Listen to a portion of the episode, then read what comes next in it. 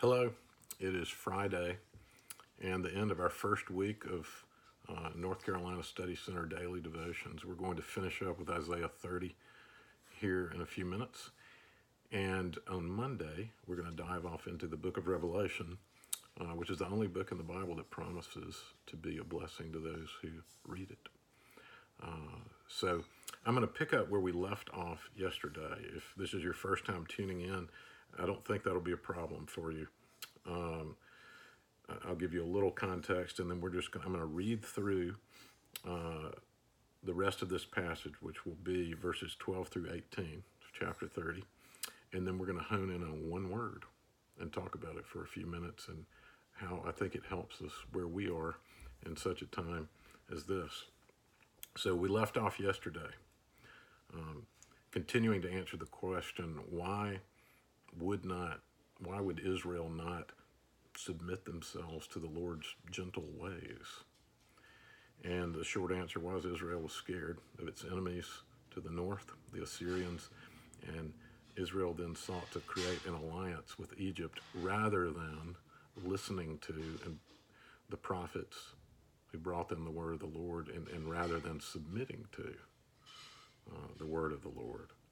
And when we left off yesterday, we were noting that Isaiah says that Israel or Judah had gotten to the point where they were saying, Look, no more visions, n- no more talking about what is right. Tell us pleasant things, prophesy illusions to us. Get off this path, they say. Stop confronting us with the Holy One of Israel. Uh, because when we run after idols, we get to the point where we can't handle the truth. So let's pick back up at that point. Isaiah says to Judah, Well, if that's how you feel, therefore, this is what the Holy One of Israel says. Because you have rejected this message, that is, because you have relied upon oppression and depended upon deceit, your sin will become for you like a high wall that is cracked and bulging and that suddenly collapses in an instant, breaking into pieces like pottery, shattered so mercilessly that among its pieces not a fragment will be found, not even one big enough for taking a coal from the hearth or scooping water out of a cistern. In other words, uh, Judah, your plans are going to turn to powder because that's what's going to happen to Egypt.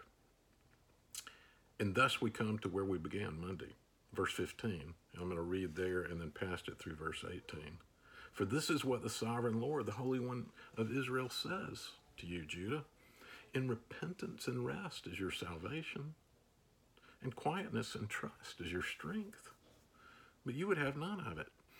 You said, No, we will flee on horses. Yes, you will flee. You said, We will ride off on swift horses.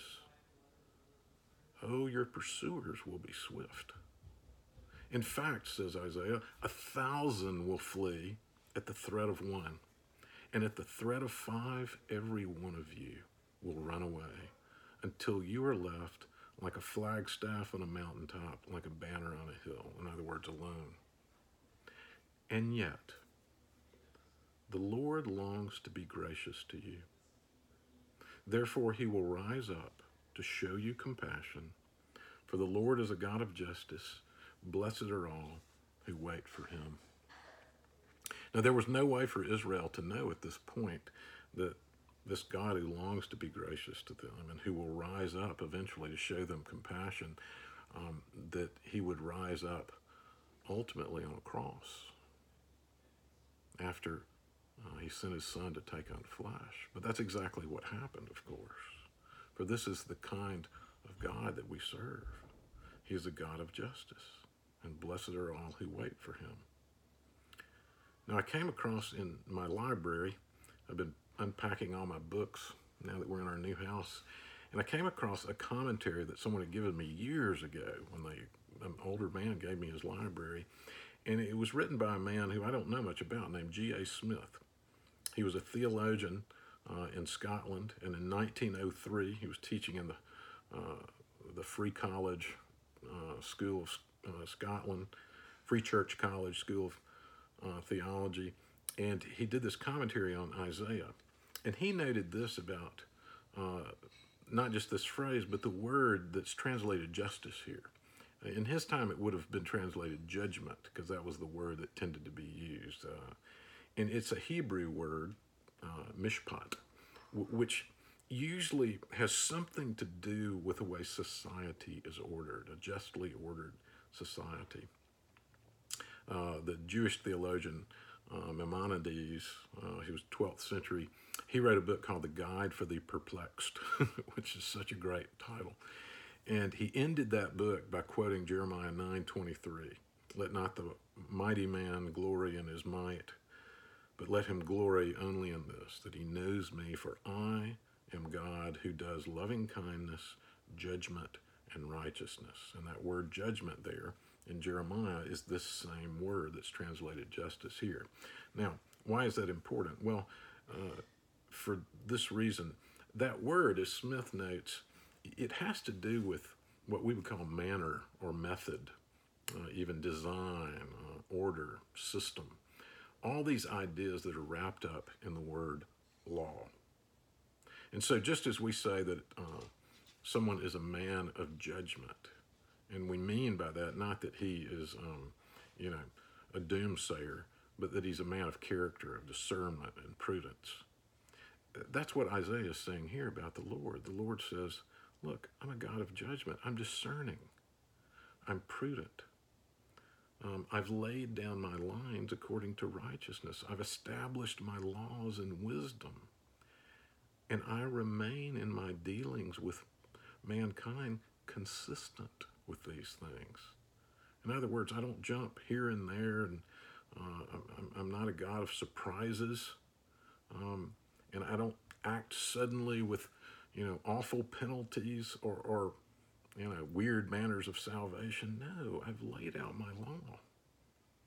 I'm consistent. Matter of fact, the Lord is the only consistent one who there is. And so Smith, in just what I think is a beautiful, ingenious way of putting this, he notes this. He says, It is a great truth that the God of Israel is the Almighty, and that he is also the All Merciful Yet he is also the all methodical. And by that, he means he's a God who can be counted on. He is a God who operates according to his ways always, to his laws. Smith actually says that Israel forgot uh, that they served a God uh, who had more than ordinary intelligence. But because they forgot that, they thought that their own intelligence, that, that they could, you know, somehow become clever enough to figure out uh, a way out of their current predicament.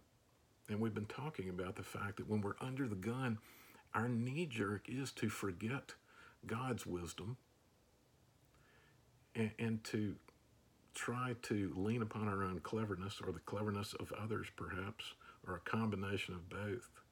And we really do treat God as if He's not even a God of ordinary intelligence. Smith put it this way again he said, They believed that God was mighty. They even believed He was merciful, but they forgot that He was wise and the worker by law. And so their faith in His might so often turned into superstitious terror. It would be easy in our time for us to forget the wisdom of the Lord and to resort to this thinking about God as a God uh, who is prone to, you know, terror and, and to become actually superstitious about the God of all grace, which would be a horrible thing to do. Smith actually put it this way. He said that uh, Judah's faith in, in God's might too often turned into superstitious terror, and their faith in his mercy kind of oscillated between two things. One was the sleepy satisfaction that he was an indulgent God. In other words, they treated God like he was Santa Claus, a pushover. Or uh, they got impatient and fretful, and so uh, they worried that he was indifferent, that he didn't care about them. And of course, neither of these things is true. He is the Almighty, He is the All Merciful, and He is the All Methodical. That is, He is consistent and always working according with His law, according to His law. So, why is that important to us now? Well, I think for this reason. What do we do when we don't know what to do, especially in a time like this? Well, what better is there to do than to turn to God's law and remember that, oh, as we go about our daily dealings, whether those are out and about or whether they are sequestered at home and working on a computer, that the Lord continues to call his people in order that we might love our neighbor as ourselves the way God has loved us, to remember his law and to conduct ourselves by what? Not committing murder, but imparting life to others, not committing adultery, but by protecting and not seeking to take advantage of others, not submitting to theft, shortcuts, but, but giving people what is their due and doing so uh, joyfully and willingly. Not falling prey to false witness, but telling the truth, even when it hurts. And of course, not falling prey to covetousness, which is so easy at a time like this. It's easy to kind of, you know, glance at our neighbor and think that they have it better than we do and covet what they have and become bitter and again suspicious and all kind of things like that. And the Lord says, "Oh, remember that when you had no hope, I gave you hope. But not only that, I've showered you with everything that is good, and you have a true and very real inheritance. I'm not only your Savior, I'm the God of all wisdom.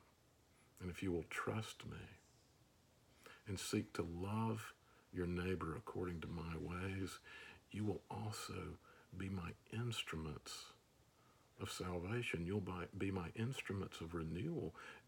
We can actually be God's instruments of sustenance in such a time as this. The Lord bless you this weekend. I hope to see you on Monday.